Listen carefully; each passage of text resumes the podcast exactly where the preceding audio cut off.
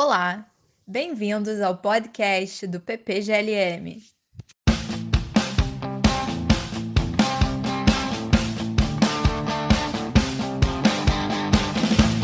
Damos início a mais um episódio.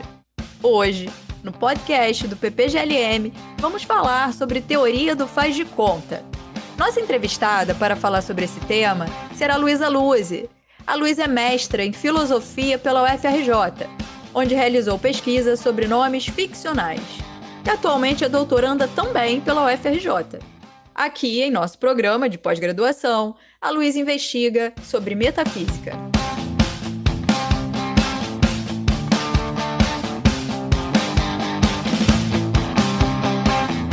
Primeiramente, Luísa, obrigada por aceitar o nosso convite.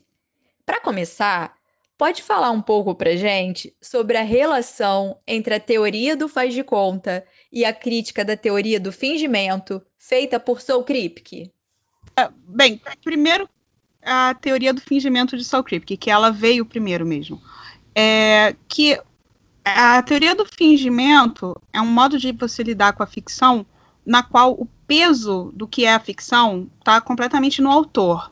Então, o autor que está fingindo fazer certas asserções, que está fingindo estar tá contando uma história verídica, mas a, ao fingir que ele está contando uma história verídica, ele está criando o que seria ficção para o Kripke. E aí tem muitas críticas à teoria do fingimento, é, porque, bem, primeiro, ela exclui o público, ela exclui a audiência, ela exclui quem consome o que quer que seja ficção, seja um livro, seja um quadro, é, seja uma obra audiovisual, uma peça, não importa. A questão é que eles. É, só o autor que estaria fazendo algum tipo de atividade. Então, você. Então, a, a, a ficção ela ocorre só nas ações do autor.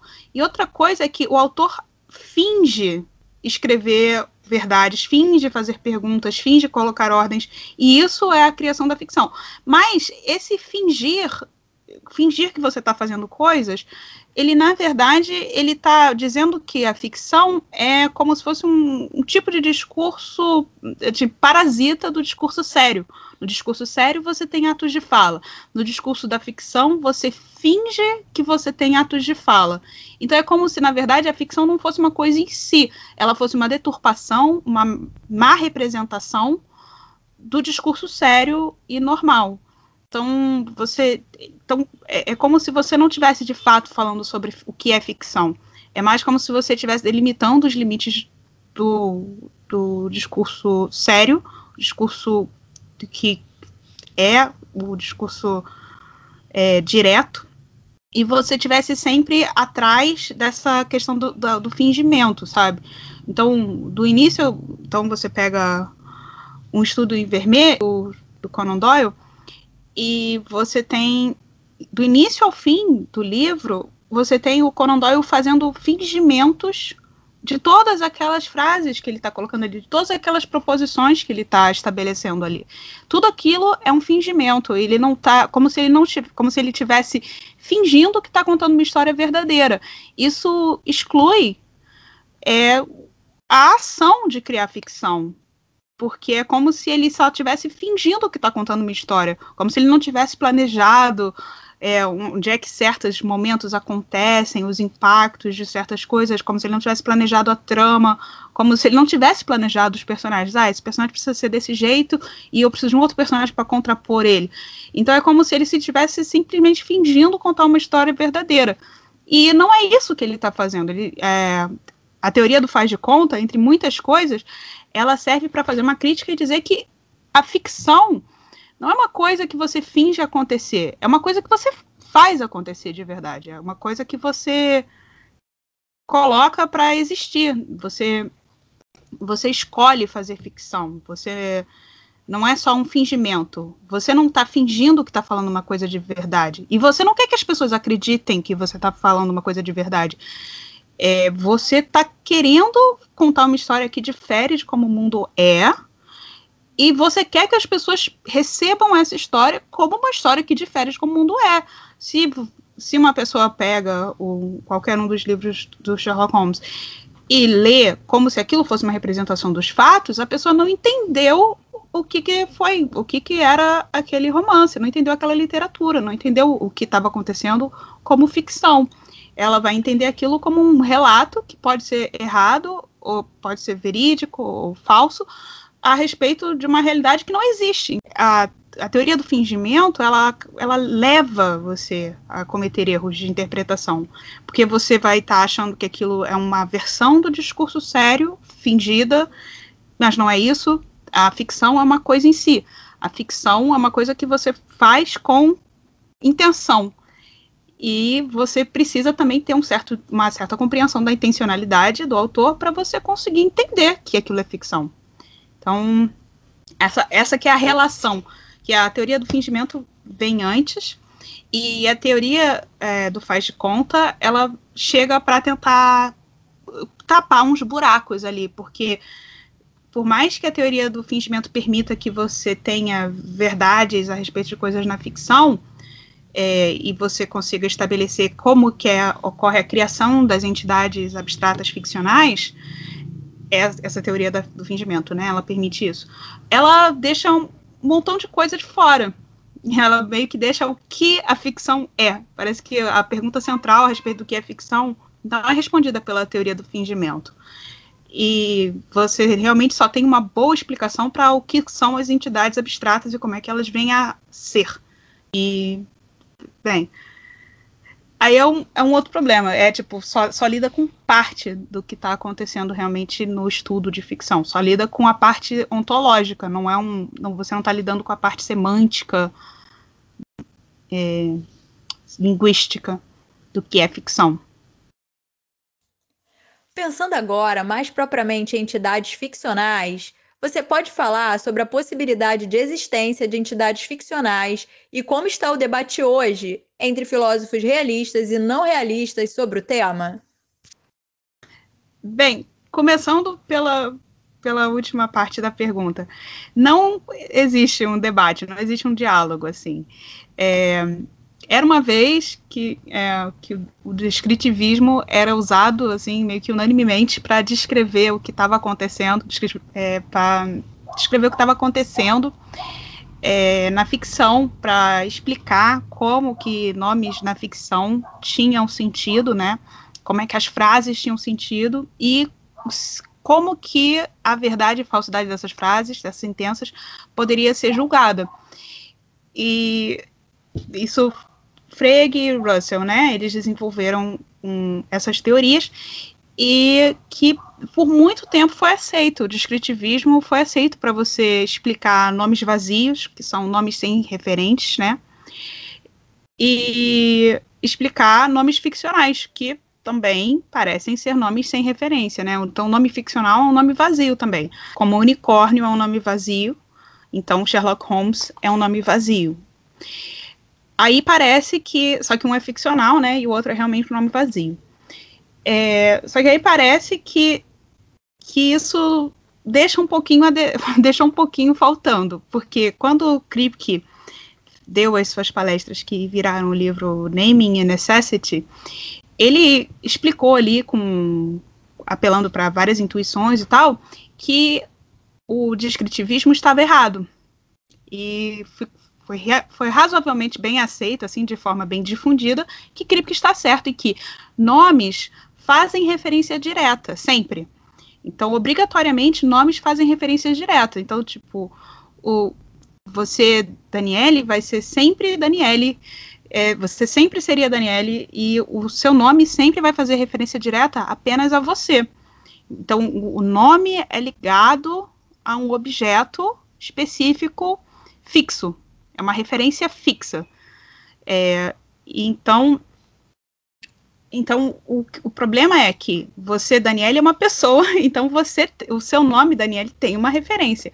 Agora, que, como é que a gente explica o unicórnio, ou como é que a gente explicaria o Sherlock Holmes? Porque para Kripke, que propôs essa, essa teoria da referência direta, uh, você tem que explicar esses nomes vazios, ficcionais, como eles também, se eles fazem sentido, eles precisam fazer referência direta a alguma coisa. E o que seria essa coisa? Já que olhando no mundo a gente não vê Sherlock Holmes, não existe um Sherlock Holmes no mundo para ser a referência original daquele termo. Bem, tem que ser uma entidade abstrata. Concreta ela não é, a gente sabe. Então tem que ser uma entidade abstrata. E aí é, ele expandiu mais numa, na, nas, em outras palestras que geraram o livro Reference and Existence. O que acontece é que nesse outro livro ele justamente expande para essa direção mesmo, que era uma coisa que ele não tinha se prendido muito quando ele fez o Naming and Necessity, que é as implicações, as consequências dos nomes serem sempre referentes diretos, né? Então, uh, quando o Kripke ele expande no Reference and Existence, é, o que, que significa de fato você ter uma referência direta para esses nomes vazios e nomes ficcionais. Eu falo os dois porque existe uma leve divergência ali no que, que um é e o que, que o outro é. A implicação de uma entidade abstrata ela é um pouco complicada, né? Porque, bem, primeiro que tem gente que não gosta de ficar supondo entidades desnecessariamente. É, Para isso também existe a defesa de dizer que não é desnecessário se explica corretamente o fenômeno, né? O que acontece é que, quando você diz que Sherlock Holmes é um nome ficcional, mas é um nome próprio e por isso ele precisa ter uma referência direta, e essa referência direta, não sendo concreta, ela, por eliminação, ela tem que ser uma, uma, uma entidade abstrata. O problema é você vai ter uma entidade abstrata, então ela está não está localizada no espaço-tempo, e essa entidade abstrata tem que conter todas as propriedades, porque ela é referência direta, então ela tem que ter todas as propriedades que Sherlock Holmes tem. E para você poder dizer que existem verdades ou falsidades a respeito de Sherlock Holmes, você quer dizer que Sherlock Holmes é um detetive. Ok. Para você dizer isso, é preciso que a entidade abstrata Sherlock Holmes tenha a propriedade de ser um detetive. Isso parece ser o que é, né? Parece ser o caso. Só que o problema é, num, num dos últimos livros, por exemplo, no, no, ou num dos últimos, é, num dos últimos curtas, é, contos, é, o Sherlock Holmes ele é um apiculturista. então ele é um apiculturista e em outras histórias ele não é um apiculturista. Ele cria abelhas, né? Apiculturista. Ele. Então ele tem a propriedade, ao mesmo tempo, de ser um apiculturista e de não ser um apiculturista. E ele tem a propriedade de ser um detetive e não ser um detetive, porque existem momentos no qual ele não é um detetive, quando ele já está aposentado. Então parece que essa entidade abstrata, que é o que satisfaz a referência direta do nome próprio Sherlock Holmes, ele tem propriedades que não se encaixam. São você, você tem contradições ali. Então, é, isso é um problema para a teoria. Mas essa foi a teoria vigente por muito tempo. Então, desde do, que Kripke, vamos dizer, estabeleceu é, essas, essas intuições e elas foram aceitas de que nomes próprios sempre fazem referência direta, você teve essa questão, você teve o é, é, que esses são, é, essa no caso é a posição dos realistas, que eles passaram a aceitar que toda vez que você tem um nome vazio ou um nome ficcional, se ele faz sentido, é porque existe um objeto que satisfaz a referência direta, um objeto e é uma referência fixa. Então, existe apenas um Sherlock Holmes que satisfaz a referência fixa. E esse Sherlock Holmes vai ter que englobar todas as propriedades que Sherlock Holmes tem. Porque ele, porque ele a, não sendo uma entidade concreta, não estando localizado no nosso espaço-tempo, ele está fora do espaço-tempo. Ele vai, ele não, não tem um desenvolvimento, ele não, ele não é mais jovem, ele não, não participa de, dos livros, ele é uma entidade fora do espaço-tempo. E ele vai ter todas essas contradições. Mas isso foi aceito, porque para os realistas é um argumento que faz mais sentido, é um argumento mais econômico justamente você dizer isso, você dizer que que a, o modo como essas coisas fazem sentido, o modo como frases, sentenças com nomes ficcionais fazem sentido, é simplesmente satisfeito por uma entidade abstrata. E você não precisa ter nenhum tipo de malabarismo mental ou, ou usar o descritivismo de um modo restrito. E você simplesmente vai ter uma única teoria que explique nomes próprios e essa teoria vai dizer que vai ter uma entidade e você não pensa muito a respeito disso, mas parece que te satisfaz. É, então, essa posição ficou ali uns 30 anos sendo a posição vigente do que, que era ficção, do que, que como é que isso estava funcionando. Então, os realistas estavam ali bem satisfeitos por cima. E na década de 90, isso começou a mudar. E mudou de tal modo que hoje a posição realista ela é muito fraca dentro da, do estudo da filosofia da ficção. É, é, então, é, tipo assim, quem, quem atualmente estuda filosofia da ficção acaba sempre estudando ficcionalismo. O, e a teoria do faz de conta do Kendall Walton é, foi um dos passos mais importantes para desenvolver o ficcionalismo, que é onde a gente vai ter posições antirrealistas, onde a gente vai recusar essa realidade às entidades abstratas e dizer que não é exatamente desse jeito que os nomes ficcionais fazem sentido. É, porque não, não, não existe, para os antirrealistas atualmente, né, não existe esse objeto. O que existe é um tipo de linguagem, é um, é um tipo de ação que produz a ficção e essa ação, ela, é, ao produzir a ficção e ao consumir a ficção, ela faz um uso da linguagem aonde você, na verdade, você está fazendo de conta que aquilo existe dentro de certos contextos e você está usando aquilo como você faz representações assim de que as coisas de que aquilo existe. Então, por exemplo, dizer que o Sherlock Holmes é um detetive é porque eu, apoiada nos utensílios como livros e filmes, eu faço, eu, é, no caso, o, o, livro, por exemplo, é uma. O, o autor está ali desenvolvendo, o autor, o Conan Doyle desenvolveu ali é, um tipo de utensílio no qual ele está propondo essa história ficcional, e é ficcional, ela ela de propósito ela diverge dos fatos. É, e eu enquanto leitora eu vou lá e vou consumir aquele material e eu vou fazer de conta que a história que ele me contou é verdadeira. Então eu vou e toda vez que eu quiser afir fazer afirmações verdadeiras a respeito daquela obra eu tenho que fazer elas dentro do contexto da obra. Então é tipo assim Sherlock Holmes é um detetive dentro do contexto dos livros. E, e, eventualmente, em um dos livros, Sherlock Holmes é um apiculturista. Então, vai tudo fazer sentido, o sentido, né, a referência, é, é toda ficcional, é toda dentro da, do, do jogo de faz de conta que nós, o, o autor e nós, os leitores, é, audiência, nós nos permitimos todos embarcar num jogo juntos. E aí, o que acontece é que, a respeito, aí voltando para a primeira parte da sua pergunta, sobre as entidades ficcionais, né? Para o Kripke, as entidades ficcionais são absolutamente necessárias, porque ele não faz nenhum tipo de separação entre nomes ficcionais, nomes vazios e nomes próprios. Então, para ele, está tudo no mesmo saco e por isso todos eles são regidos pela mesma regra, que é que o nome faz referência direta e fixa a um objeto, a um único objeto ainda por cima.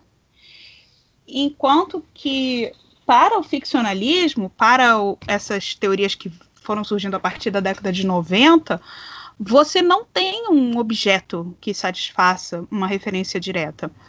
Porque toda a ação de fazer referência faz parte do jogo de um jogo de faz de conta ou é feita ficcionalmente que aí no caso não é tanto o, Waldo, o Walton quanto é quem veio depois mas é como se tudo que você fizesse com relação à ficção ela sempre tivesse que ter um operador de intencionalidade, que é tudo que você faz dentro da ficção, você faz ficcionalmente.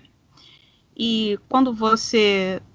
Então você faz de conta que que o mundo proposto por Conan Doyle, aquele mundo no qual existe Sherlock Holmes, você faz de conta que aquele mundo existe. E assim você pode dizer que Sherlock Holmes é um detetive, porque naquele contexto de faz de conta, Sherlock Holmes existe.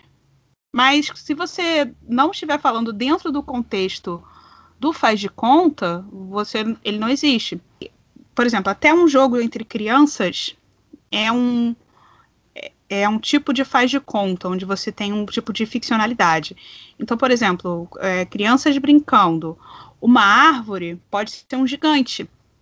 Mas a, é, isso é dentro apenas do faz de conta. A árvore é um utensílio para criar fantasia, para criar o faz de conta, no qual as crianças participam ao brincar. A árvore não deixa de ser árvore e ela não vira um gigante. É só que todas as pessoas, as crianças participando do jogo, vão concordar em fingir que a árvore é um gigante e construir uma narrativa ali em cima que elas vão brincar e vai, sei lá o que, destruir o gigante, ou ser perseguido pelo gigante, não importa. A questão é, do mesmo modo, todos esses objetos gente, é, literários, artísticos, peças de teatro, é, filmes, música, pinturas, a literatura todos eles são utensílios que foram produzidos por alguém com certa intenção também. Eles são utensílios que nós, a audiência, ao consumir e ao consumir corretamente, porque a gente também tem que aceitar fingir, fazer de conta. Então, ao, a, a, ao consumir esses esses utensílios, nós todos fazemos de conta que aquele mundo é verdade, que existe um mundo no qual Sherlock Holmes existe, que existe uma Londres na qual 221B Baker Street é o endereço do Sherlock Holmes, e todos nós estamos fazendo de conta que participamos dessa mesma história e que ela, e fazemos de conta que ela é verdade. Então é um tipo de representação que a gente está fazendo, uma representação que a gente está fazendo o tempo inteiro a partir desses utensílios que são a base para as nossas crenças, no caso. Luísa, o Kendall Walton propõe um modo de distinguir ficção de não ficção. E seu argumento usa o conceito de representação. De que maneira podemos compreender melhor esse conceito e o que constitui o caráter fictício de uma obra? Então, é, um dos problemas também, né, da, da ficção é justamente isso, né? Como você distingue a ficção da não ficção? Isso é um problema dentro da filosofia da ficção. É, porque, às vezes, as é, teorias como a teoria do fingimento vão dizer que é, existe um nível de pouca seriedade no discurso da fix, de ficção, né? Que é um discurso que não é sério, que não é direto, que as palavras não estão sendo representadas de um modo correto. Mas, por exemplo, você, se você lê um, um artigo jornalístico é, onde faz um uso, um uso excessivo de ironias e sarcasmo, você vê que é, não é um artigo de ficção e, no entanto, você não está usando a linguagem da forma uh, é, direta, né? Você está usando a linguagem, você fala as coisas ao contrário do que, ela, do que elas são na ironia. E nem por isso você está produzindo uma obra de ficção. Você pode estar criticando as políticas econômicas do país. E você usa de ironia para você fazer isso. Então, é, você tentar de definir o que é ficção e não ficção, apenas ao nível linguístico, você não é uma ferramenta exata. Você deixa muito a desejar. Então, Kendall Walton vai propor que precisa haver um nível de intencionalidade, né? É, na verdade, o, ficcionalismo inteiro, assim, meio que propõe isso, né? O ficcionalismo ligado à, fix, à ficção mesmo, porque existem o, o, ficcionalismo é uma teoria tão forte que ele é usado também para explicar outras, outras coisas, tipo como, como a matemática ou a, ou a ética. Que, mas esse é outro assunto, que é muito interessante, eu recomendo a leitura.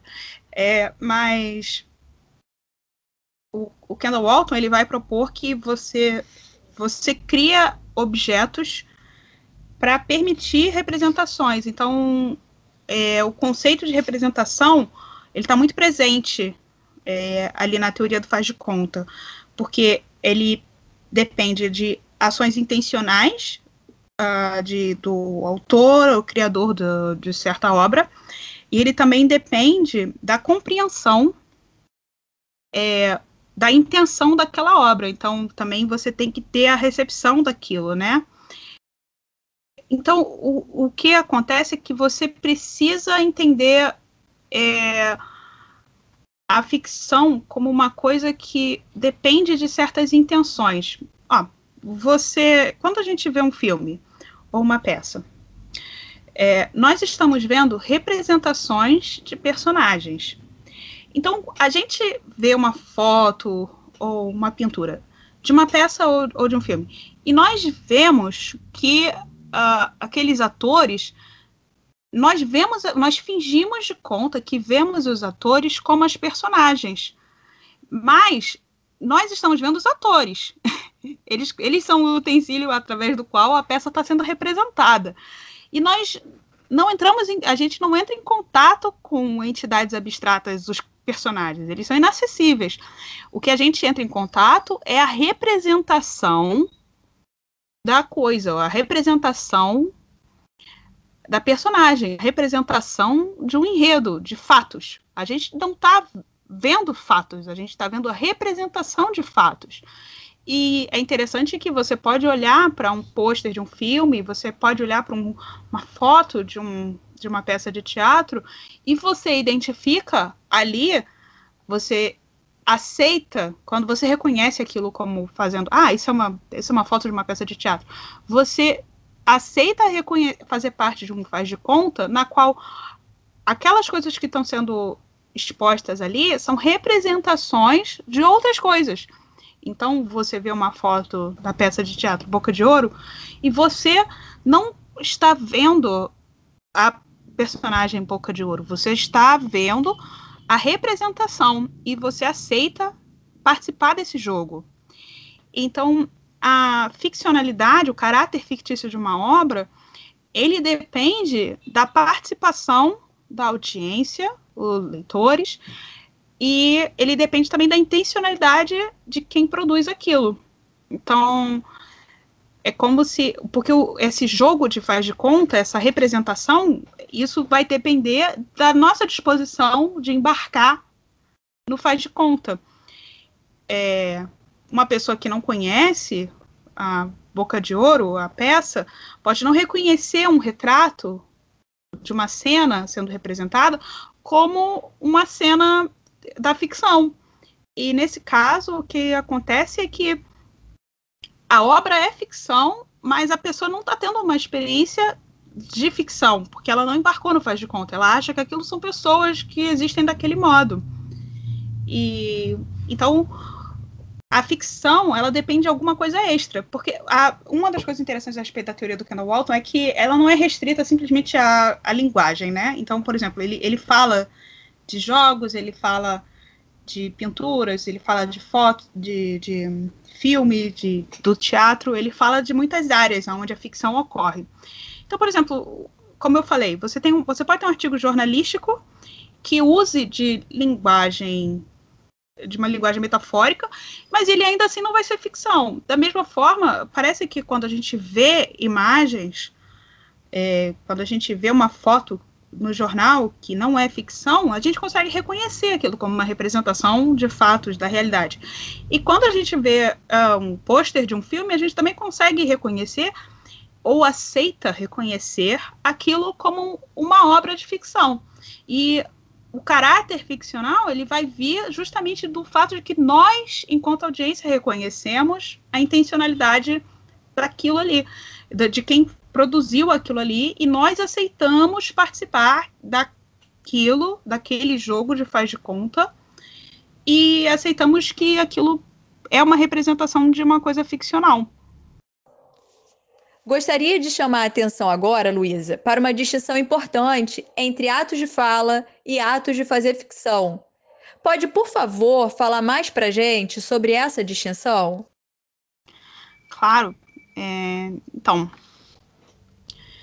é, os atos de fala, né, são justamente o que a gente faz com a linguagem, né? Mas eles também são, eles também dependem de uma certa, eles dependem de circunstância e de, de reconhecimento, né? Então, por exemplo, quando você, quando um, um juiz emite uma sentença, ele está fazendo o ato de fala através das palavras dele, ele faz uma ação, né? e aí ele precisa estar tá dentro de certos ele precisa estar tá, tá dentro de certos contextos e é claro ele precisa satisfazer certas condições para poder para ter sucesso no ato de fala se ele não for um juiz de verdade se ele já estiver aposentado por exemplo o ato de fala de fala dele falha ele não pode emitir uma sentença só porque você está dentro de um tribunal você enquanto uma pessoa assistindo você não pode é, emitir uma sentença. Não, ela não vai ser válida. Então é um problema de validação. É, e é claro que é um nível mais amplo, o próprio ato de falar e ser compreendido também é um ato de fala, né? Você, você tanto, tanto seja uma pergunta, uma ordem, uma ameaça, qualquer coisa que você fale, ela precisa também, você tem os sons que são parte da ação, você produz um efeito no mundo com sons, você causa isso, ou então você escreve isso, e aí você tem a sua intenção de ser compreendido, tanto como pode ser uma ordem, pode ser uma ameaça, pode ser uma simples declaração de, ver, de veracidade, e você depende, é claro, do seu interlocutor e o seu interlocutor precisa compreender o que, que você está falando, né? O, qual era a sua intenção. É, aí, o ato de fazer ficção, ele também depende é, de você ter certo sucesso ao comunicar coisas. Então, uma, da, uma das tentativas é, anteriores ao ficcionalismo de tentar explicar verdade dentro da ficção, é, é, era, dependia um pouquinho disso, de você poder dizer que algumas coisas eram válidas ou inválidas dentro da ficção. Uh, dentro daquele ato, né? Então você tem a intencionalidade de quem produz a ficção e, é claro, o produto que é feito, seja ele palavras, seja o que for. E aí você tem a compreensão pelo interlocutor, que pode ser leitores ou audiência, tanto faz. E você tem, então, a recepção daquilo e o reconhecimento do que está sendo feito, né? E aí você vai ter certas validades dentro daquele, daquilo. Mas essa, essa solução, a, a própria solução do ficcionalismo, ela constrói em cima disso, né? Porque o ficcionalismo, ele depende especificamente de você ter uma intenção ao produzir a ficção e que essa intenção seja compreendida. É a falha do, de quem recebe, do seu interlocutor, seja leitores, sejam audiência, quem for, a falha da pessoa de compreender aquilo como uma ficção impede o sucesso do, da ficção. Então, uma das coisas que se fala, isso desde os primórdios de alguém falar a respeito de ficção, é que o que a ficção ela não é uma mentira. Então, quando quando o Conan Doyle escreveu a história, o Estudo em Vermelho, ele não escreveu uma mentira.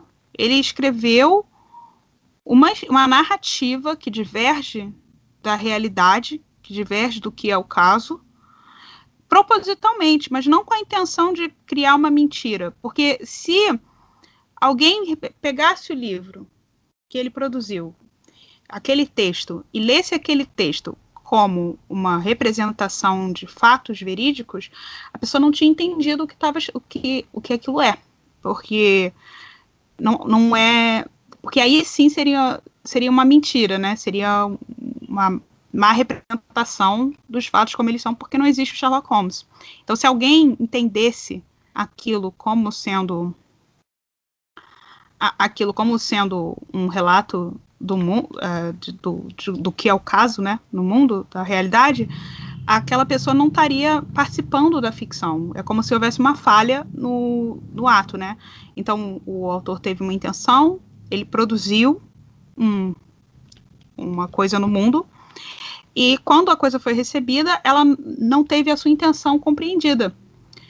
É, num ato de fala, por exemplo, você poderia dizer assim: se, se, uma, se uma criança está é, perto do fogão e vai pegar numa panela quente, você pode falar: não toque nisso. Isso pode ser um aviso, ou, ou talvez a criança assustada entenda isso como uma ameaça. Não toque nisso, senão. Então, é, isso vai depender do interlocutor. Mas a sua intenção, se era fazer um aviso, ela, se a pessoa interpreta como uma ameaça, ela não, ela não foi cumprida. Você não conseguiu concluir com sucesso o seu ato de fala.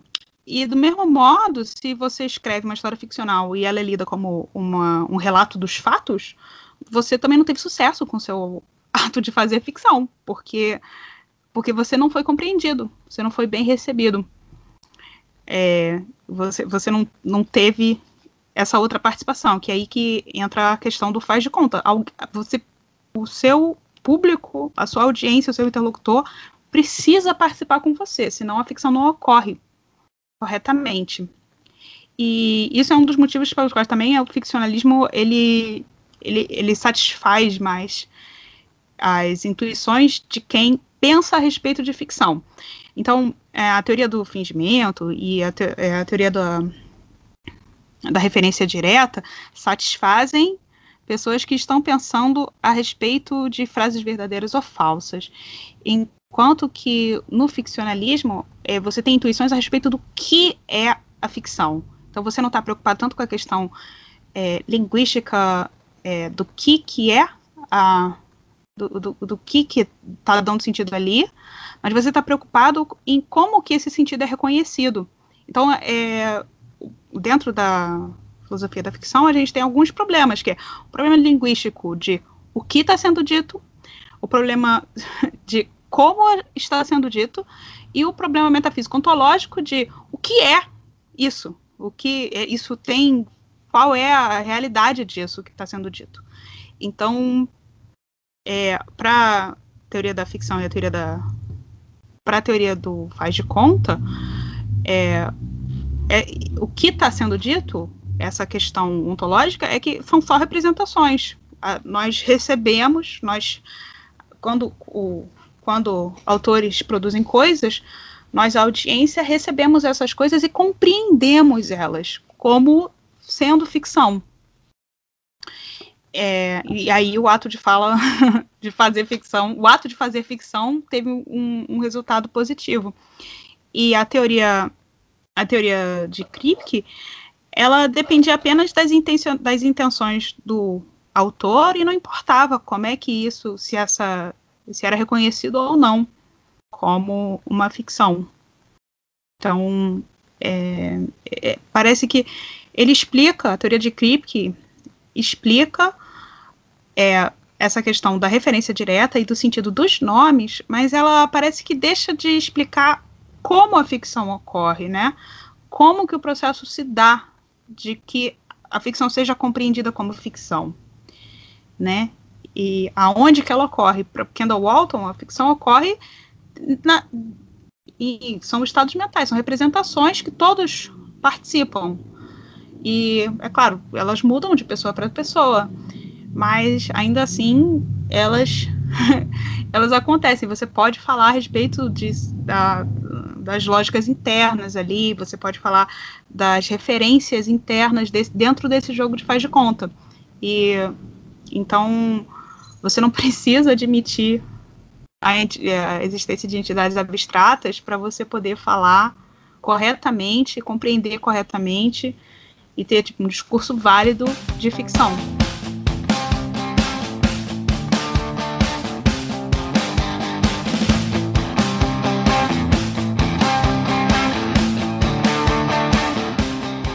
Teoria do faz de conta de Walton defende que o conceito de representação é fundamental para a ficção. A aplicação do conceito de representação permite explicar os modos como nos engajamos com a ficção, com suas obras e objetos. Tratando propriamente da diferença entre representação e referência, em que consiste essa diferença? Bem, eu, eu meio que respondi ali, me adiantei a, a essa pergunta na minha resposta anterior. A referência implica na existência de entidades abstratas, né? entidades ficcionais abstratas. Então, existe algo exterior a quem cria e a quem tem a experiência de consumo da ficção, é, que garantiria a validade das referências ali. É, existe esse, essa entidade ficcional abstrata e é a ela sempre que estaremos fazendo referência. Então, é, aqui um exemplo mais popular, por exemplo. Existe uma discussão enorme no fandom do, de Harry Potter entre os fãs, né, na comunidade de fãs do Harry Potter, se a Hermione é negra ou se a Hermione é branca. É, porque o texto é vago e não, e não existe uma. Então, o texto é vago, parece indicar que ela poderia ser negra ou que ela. ou não ser nada, não sei, não, não deixa claro. Então, o que acontece? Uh, milhares de leitores tiveram acesso à obra da J.K. Rowling e alguns deles acham que as referências a Hermione descrevem um objeto, uma entidade abstrata que tem uma, como uma das propriedades ser negra. E outros milhares de leitores acreditam que toda vez que a J.K. Rowling usou o nome Hermione, ela na verdade estava fazendo referência a uma entidade abstrata, ficcional, que era branca. Tem gente que acha que estava no meio do caminho, não importa. A questão é, todas essas referências, tipo, algumas delas, se se existe um objeto abstrato, ele não pode ser negro e não ser negro ao mesmo tempo. Então, é, se essa entidade existe, ela tem que ser apenas uma coisa. Então, é, essa ficção, essa experiência de ficção que as pessoas tiveram, é como se ela não, não tivesse nenhum tipo de validade, porque apenas a intenção da, criado, da criadora da, da, do, do, do, da entidade ficcional a qual está se fazendo referência, ela, apenas ela poderia determinar isso, e como ela deixa indeterminado no texto, é, os, os, leitores não têm como saber o que, que ela estava planejando. Mas, basicamente, essa referência seria fixa. Então, mesmo que nós, leitores, todos, milhares de leitores, não tenhamos acesso pleno àquela entidade, como ela foi criada na mente da autora, ela, é, a autora criou aquela entidade ficcional ali. Então, a autora sabe como, qual é as determinações completas dessa entidade. E nós que apenas lemos o texto, sem onde não existe uma, uma caracterização completa, nós supomos coisas que podem ser erradas e podem ser certas. A gente não tem como saber. É, a representação, uma teoria, a teoria do faz de conta da representação, diz que existe como se fosse um pontapé inicial da pessoa que cria a obra ficcional, no caso a J.K. Rowling, que criou uma obra ficcional, um livro. E aí esse pontapé inicial, essa, esse utensílio que ela criou, esse livro, esse, essa história que foi impressa em várias e várias cópias, isso é um utensílio que outras pessoas usam, no caso os leitores, a audiência, que outras pessoas usam para participar do jogo de faz de conta que ela, a autora, começou. Então, essas outras pessoas vão criar representações a partir daquele utensílio, o texto. E essas representações, sendo estados mentais, elas não têm como ser mais falsas ou menos falsas, né? Quer dizer, se a pessoa ali, altera a experiência de ficção, participou de um faz de conta na qual a Hermione é negra, então a Hermione é negra naquele faz de conta ali, porque ela é indeterminada no texto. Então, as intuições, as experiências de faz de conta de cada um dos leitores poderia estar sendo satisfeita. Ou não. É, quer dizer, então, ou não porque se existir um objeto então não. E se for apenas uma questão de representação, então sim. Porque a representação, esse estado mental que nós criamos ao ter a experiência do utensílio, é, esse é, é sempre válido, né? É sempre válido a nossa, as nossas diferenças de representação entre, entre pessoas, entre as mentes, né? E, então, é, esse engajamento com a ficção, ele, ele permite, ele, ele é, um, um, compatibilismo maior entre as muitas diferenças, é, é, interpretações que as pessoas fazem, né? E também permite que você possa o modo como você interpreta verdades e falsidades dentro do texto, dentro do, daquele material, dentro daquele faz de conta, né? Então, o que acontece é que para a referência direta, como o Kripke defende, defende é, o, só existe uma verdade, só existe uma resposta certa, porque o, a entidade abstrata ficcional seria existente e fixa. Então, só existiria uma resposta correta. Sempre. Metade das pessoas está errada, metade das pessoas está certa. Porque a entidade abstrata inacessível, diga-se de passagem, é, tem apenas um, um conjunto de propriedades e não o outro. E enquanto que a teoria do faz de conta, ela diz que a ficção ocorre nessa representação que a gente cria. Então a ficção ela é uma coisa que acontece quando a gente aceita participar do faz de conta. Então, tanto autores que criam, eles estão fazendo de conta que aquilo ali que eles estão propondo é um tipo de realidade, uma realidade ficcional, mas um tipo de realidade. E quem consome também está aceitando fazer parte dessa brincadeira. E o que acontece é que como você não tem esse objeto, essa entidade abstrata removida do espaço-tempo, para você conferir as coisas, então a ficção ela acontece realmente com certas diferenças ali, dependendo de quem é que está consumindo, dependendo de como que aquela coisa foi aceita. É, essa, essas que são assim as principais diferenças do, dos dois, eu acho. Para finalizar, Luísa, vamos falar sobre a verdade na ficção. É possível falar de verdade nesse campo? Eu acho que sim.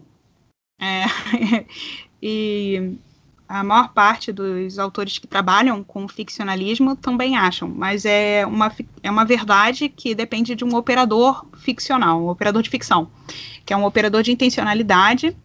Então, a, seria dizer que Sherlock Holmes é um detetive não é uma não é verdade assim puro. Ele na verdade existe um operador que está oculto ali e que Sherlock Holmes existe no mundo das histórias de Conan Doyle.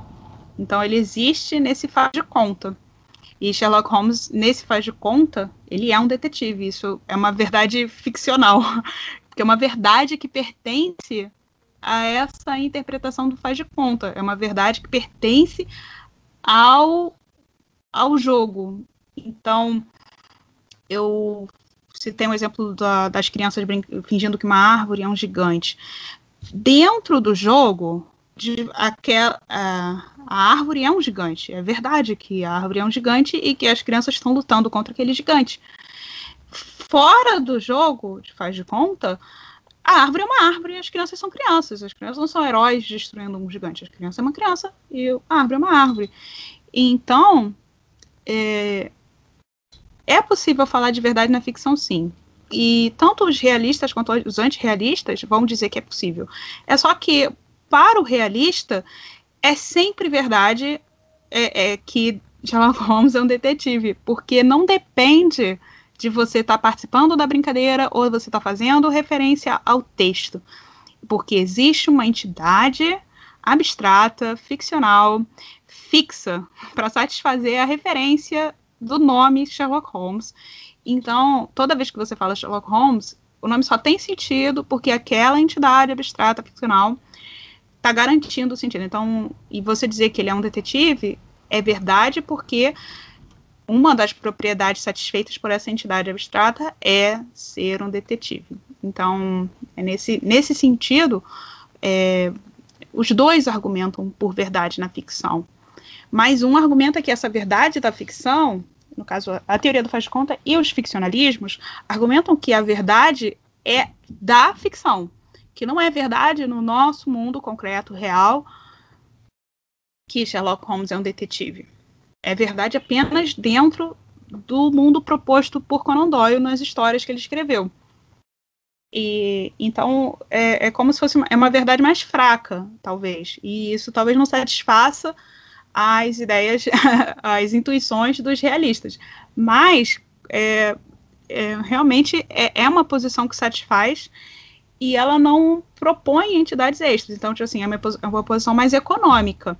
E ela parece responder a nossas intuições, né? Porque quando você fala assim, é, ah, Sherlock Holmes não existe. É, parece que é verdade. Parece que se você correr o mundo inteiro, você não vai achar o Sherlock Holmes.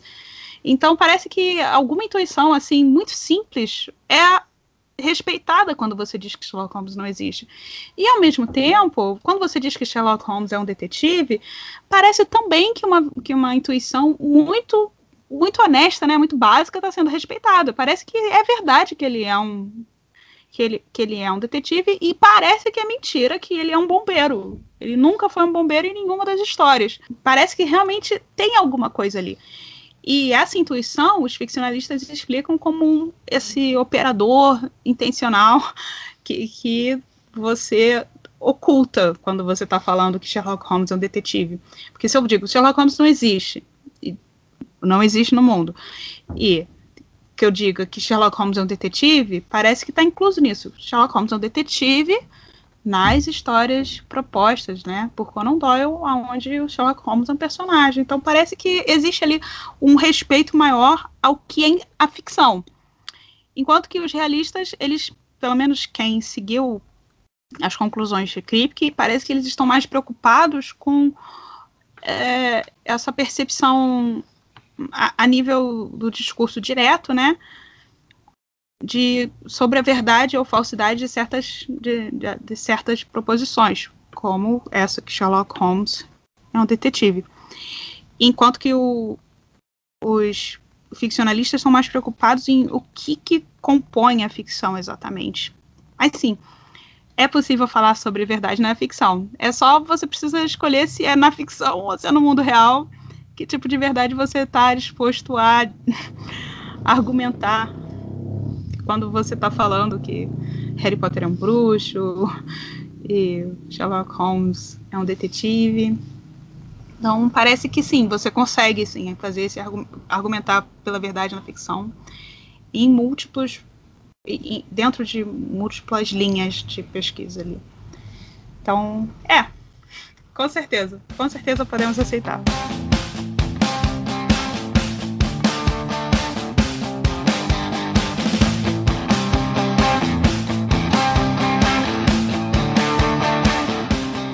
Agradecemos a Luísa Luzi pela ótima entrevista e também agradecemos a você que nos ouviu pela sua audiência. Pedimos que compartilhe esse episódio com os amigos e continue acompanhando os próximos episódios do podcast do PPGLM.